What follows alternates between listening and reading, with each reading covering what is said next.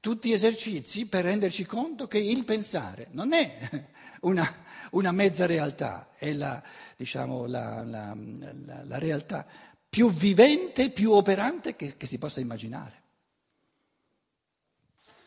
Che io poi non sia ancora, col mio pensare, a livelli di creatività assoluta del logos, questo senz'altro, però è nella natura del pensare di tendere verso questa creatività pura, assoluta, sempre di più. Ed è sempre più gioia, ed è sempre più gratitudine, ed è sempre più felicità. Perché uno che la congegna una scarpa, no, una scarpa che non c'è mai stata. Perché se ne congegna una, le forme eccetera, che non c'è mai stata, non c'è mai stata. Se la ama perché la trova bella, funzionale e bella e quindi anche buona per l'uomo, la crea e poi c'è la scarpa reale. Ma l'inizio della scarpa reale dov'è? Nella testa, nel pensare. Le forme vanno pensate, se no come si fa a realizzarle nel mondo visibile?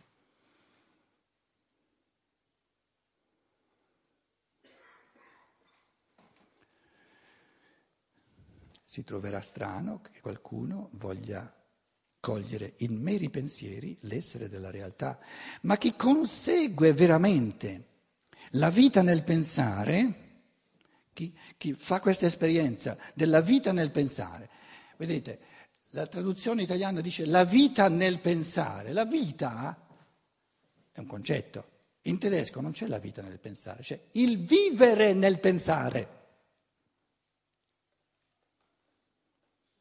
C'è una differenza enorme tra la vita nel pensare e il vivere nel pensare. Essere viventi dentro al pensare, essere creativi dentro al pensare. Per la vita, cos'è la vita nel pensare? Una stazione. Quindi già nel modo di tradurre eh, si vede, si vede subito, il linguaggio italiano non è che, che sia squattrinato, è molto ricco. No? E c'è una bella differenza, non è che non si possa dire in italiano il vivere nel pensare, lo si può. Quindi ogni volta che in tedesco c'è un verbo, dobbiamo capire che se lo traduciamo con un sostantivo lo rendiamo morto. Un verbo è un'attività. Camminare non è la camminata. Che differenza c'è tra il camminare e la camminata? Il camminare è un'attività attuale, la camminata è già fatta, perché una camminata non ancora fatta non c'è.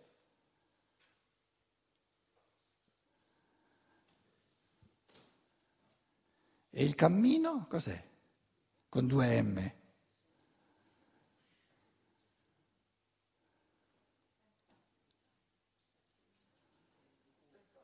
Un percorso, una stazione.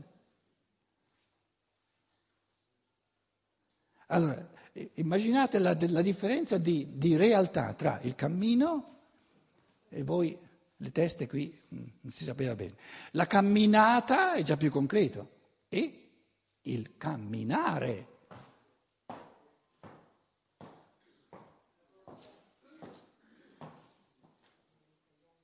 Che è avvenuto ora del camminare? Si è fermato. Si è fermato. L'orchestra, te sei direttore d'orchestra, finché suona, eh, c'è un processo, eh, non si sa mai cosa avviene. Finito? Finito, finito lo spasso.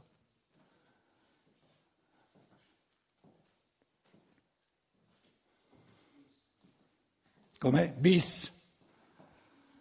Sì, se ti è piaciuto, se no dici vabbè andiamo a casa, via.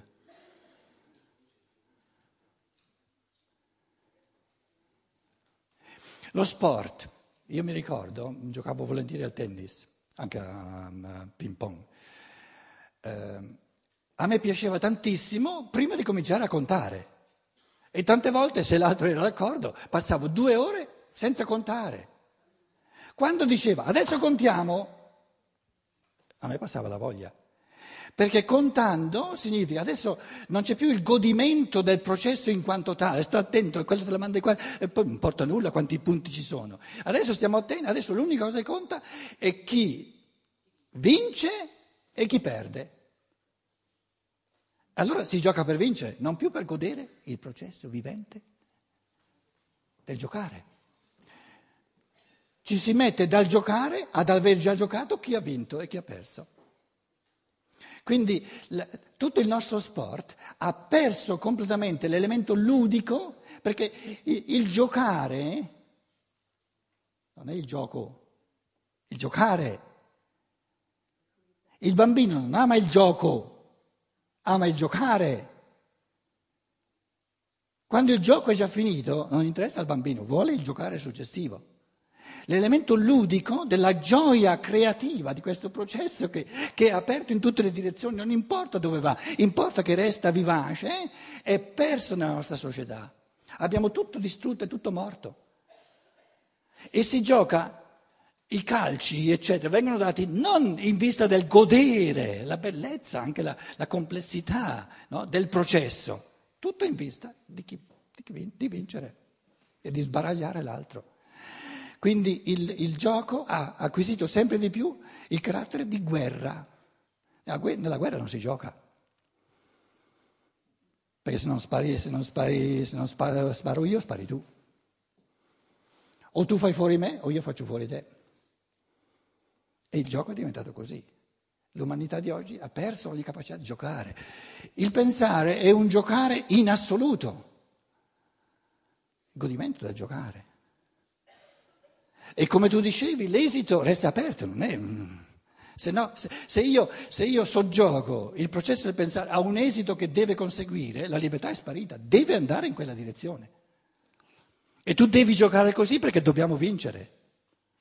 E allora c'è anche nel giocare il dovere che si impone subordinato al dover vincere, perché l'unica cosa che importa sono i soldi che si prendono quando si vince. Eh certo, eh, se crea, se, se, crea, se fa, se fa dei, dei, dei, diciamo, delle opere d'arte soltanto per i soldi che si piglia, che, che artista è? Ha finito di essere artista.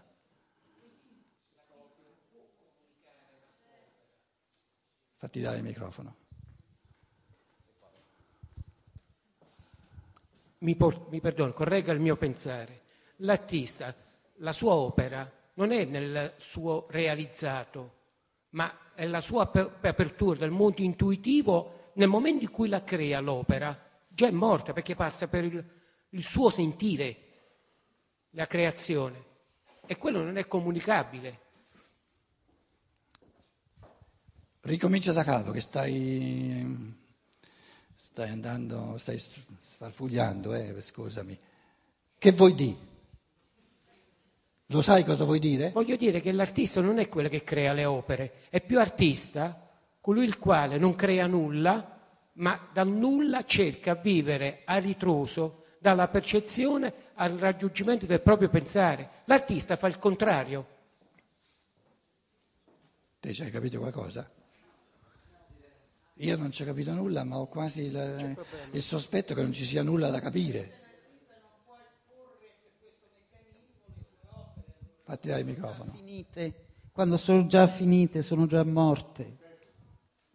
Penso, penso che lui dica, l'artista è artista finché le, le pensa, le mette in atto. Quando le ha pensate, le ha messe in atto, sono già morte, quindi non le può più esporre, non c'è niente più di vitale. Sono passati per il suo sentire. Così lui ho capito che dicesse.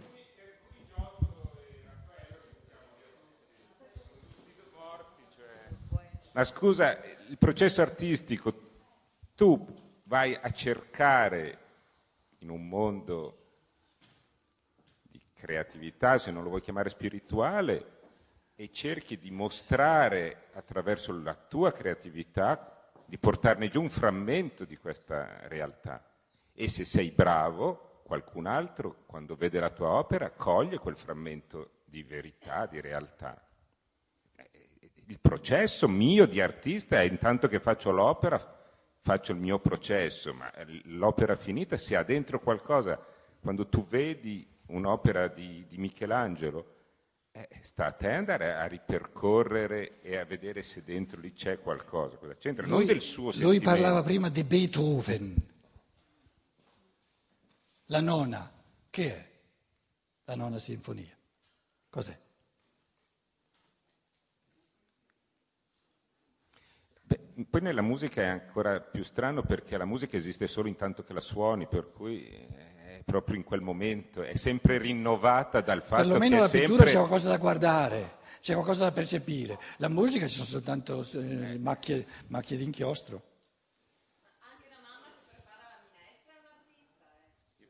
Fatti dare il microfono, è importante.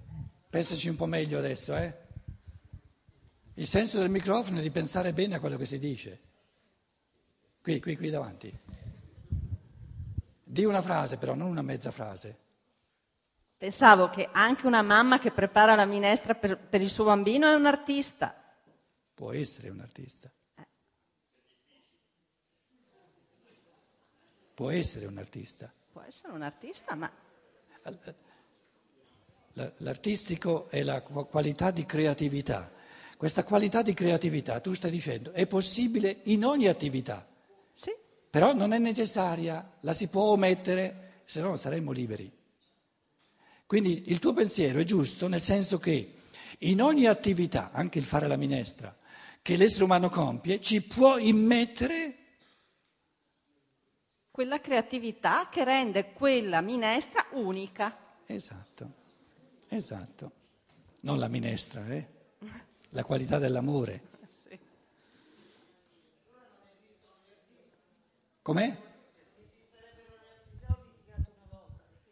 Non esisterebbero gli artisti allora. Com'è? Ho detto, su questo processo che trovo giusto...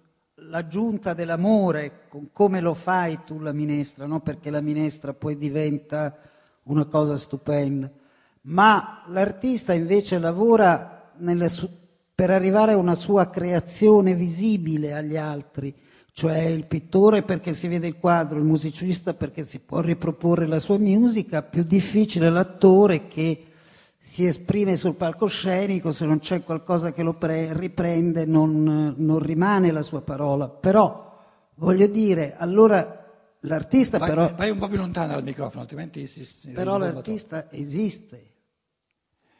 Ogni essere umano... è artista. È un artista in potenza. Ah. Non è costretto a realizzare la sua potenzialità di artista, ma tutti ugualmente. Ho capito, ma quello che la realizza... Com'è? Quello che la realizza. No, non ci sono esseri umani, non c'è nessun essere umano che non realizza la creatività in nessun campo, in nessuna azione. Incipientemente, inizialmente, tutti, perché se noi, se qui ci fosse anche soltanto una persona che non ha mai in nessun campo sperimentato, vissuto la creatività, non potremmo neanche capirci. Il fatto che ci capiamo sta a dire che ognuno di noi, perlomeno incipientemente, in certi campi, sa cosa vuol dire creare. Sì. E gli stiamo dicendo, guarda che questa creatività la puoi immettere in ogni cosa che fai. Sì, però... Allora diventi un artista su tutta la linea. Secondo te non esiste allora il talento naturale? Il, il talento. Il talento naturale. Cioè, un, un, un, cioè chi è un, diventa... Già una volta abbiamo litigato per questo. Cioè, quindi... Vabbè. Sta attenta, sta attenta. Ogni, ogni spirito umano... Sono tutte domande importanti, eh? Vale la pena eh, non barare, ma intenderci sulle cose. Ogni essere umano... è potenzialmente il tutto dell'umano, perché se un essere umano gli mancasse la, la possibilità reale di realizzarsi, di esercitarsi in questa dimensione, in questa dimensione, in questa dimensione, avrebbe giustamente da rinfacciare al suo creatore: tu mi hai creato imperfetto. Quindi è nel concetto dell'essere umano, purtroppo in italiano non c'è, non c'è una parola, eh, è una cosa terribile che uomo... In italiano vale per il maschio e vale per l'uomo. Già questo è un po', un po' difficile. L'essere umano, no? In tedesco, l'uomo der Mann, la, la donna de, di Frau, ma uomo in quanto comune der Mensch. Tutte e due sono Mensch. Questa parola qui manca in italiano. Cose non da poco. Comunque... Adesso, a parte il fatto di, che questi discorsi, come dire in tedesco, si, si farebbero in modo un po' più, più pulito, les, perciò dico, non dico l'uomo, dico l'essere umano, perciò, perché l'uomo, io, uno pensa al maschio, e le donne, e le femmine, capito? Questa, questa cultura patriarcale, proprio retriva, eh, prende tutto maschio, tutto maschile, nella divinità tutto è maschile, il, Dio Padre un maschio, Dio Figlio un maschio, Dio Spirito Santo un maschio, l'elemento femminile dov'è? Allora, il concetto di essere umano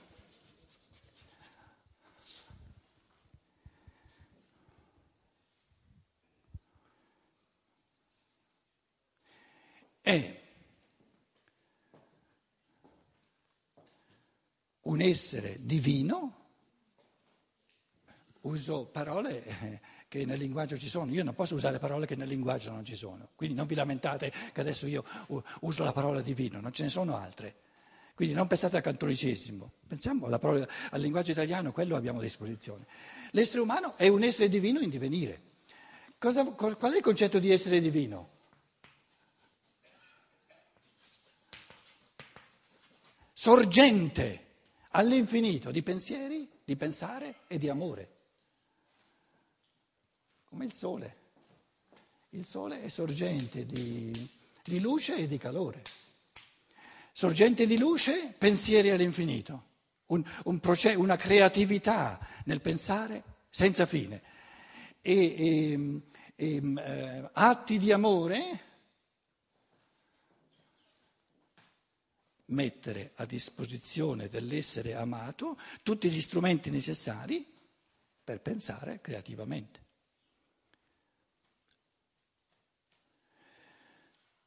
Quindi la libertà propria viene gestita nel pensare, nella creatività, nella libertà assoluta del pensare, e la libertà dell'altro viene amata in quanto la rendo possibile mettendogli a disposizione tutti gli strumenti di cui ha bisogno.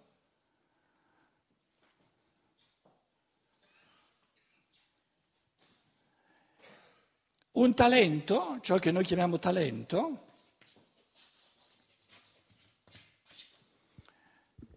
diciamo una persona ha un talento in un campo, un'altra ha un talento in un altro campo. Ciò che noi chiamiamo talento, cerco di eh, creare il concetto di talento. Il, ta- il talento è quella dimensione del mio essere che io questa volta, ancora prima di nascere, mi sono riproposto di esplicare in modo prioritario. Altre dimensioni del mio essere le ho già esplicate in vite passate, altre dimensioni del mio essere le potrò esplicare, le voglio esplicare soltanto in vite successive. In questa vita nessuno di noi può in una vita esplicare tutte le dimensioni possibili dell'essere umano, perché le dimensioni possibili dell'essere umano sono tutte, tutti natu- naturalmente, ogni essere umano gli è data la possibilità, se no il creatore dell'uomo barerebbe, sarebbe disonesto, è nel concetto di essere umano che ogni essere umano nella, nel, nella, nell'arco complessivo della sua evoluzione, che quindi deve essere molto lunga, ha la possibilità di esplicare nel mondo visibile, quindi portare a visibilità, tutte le dimensioni dell'umano, compresa l'esperienza dell'autodistruzione, per esempio.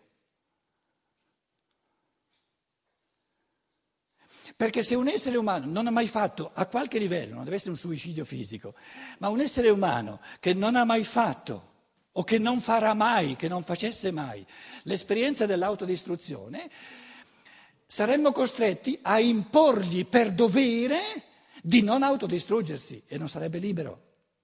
Se invece fa questa esperienza e dice no, no, no, no, non lo voglio far più, è libero. Quindi essere umani significa prima o poi sperimentare tutto. Quindi il talento di una persona è ciò che il suo io, il suo spirito si è riproposto in questa vita, quella dimensione dell'umano a cui vuol dare precedenza, perché non si può fare tutto in una volta, voler fare tutto in una volta significa non far nulla, e non si può essere maschio e femmina in una volta, vuol dire non averne l'uno e l'altro, e certe persone ci provano, e... insomma... non ci riescono bene più di tanto, via. Bisogna essere diventati veramente poveretti per non capire che, che il biologico è talmente, talmente, come dire, per tutta una vita così fondamentale, così, così sacro, intoccabile, che bisogna essere poveretti per mettersi in testa di, di, di, di soverchiare, di, di, di travalicare il biologico, il fisiologico, la natura. Te vuoi essere più... Più, più, più, più saggio, più, più, più intelligente della natura. Sono deviazioni del pensare umano, paurose.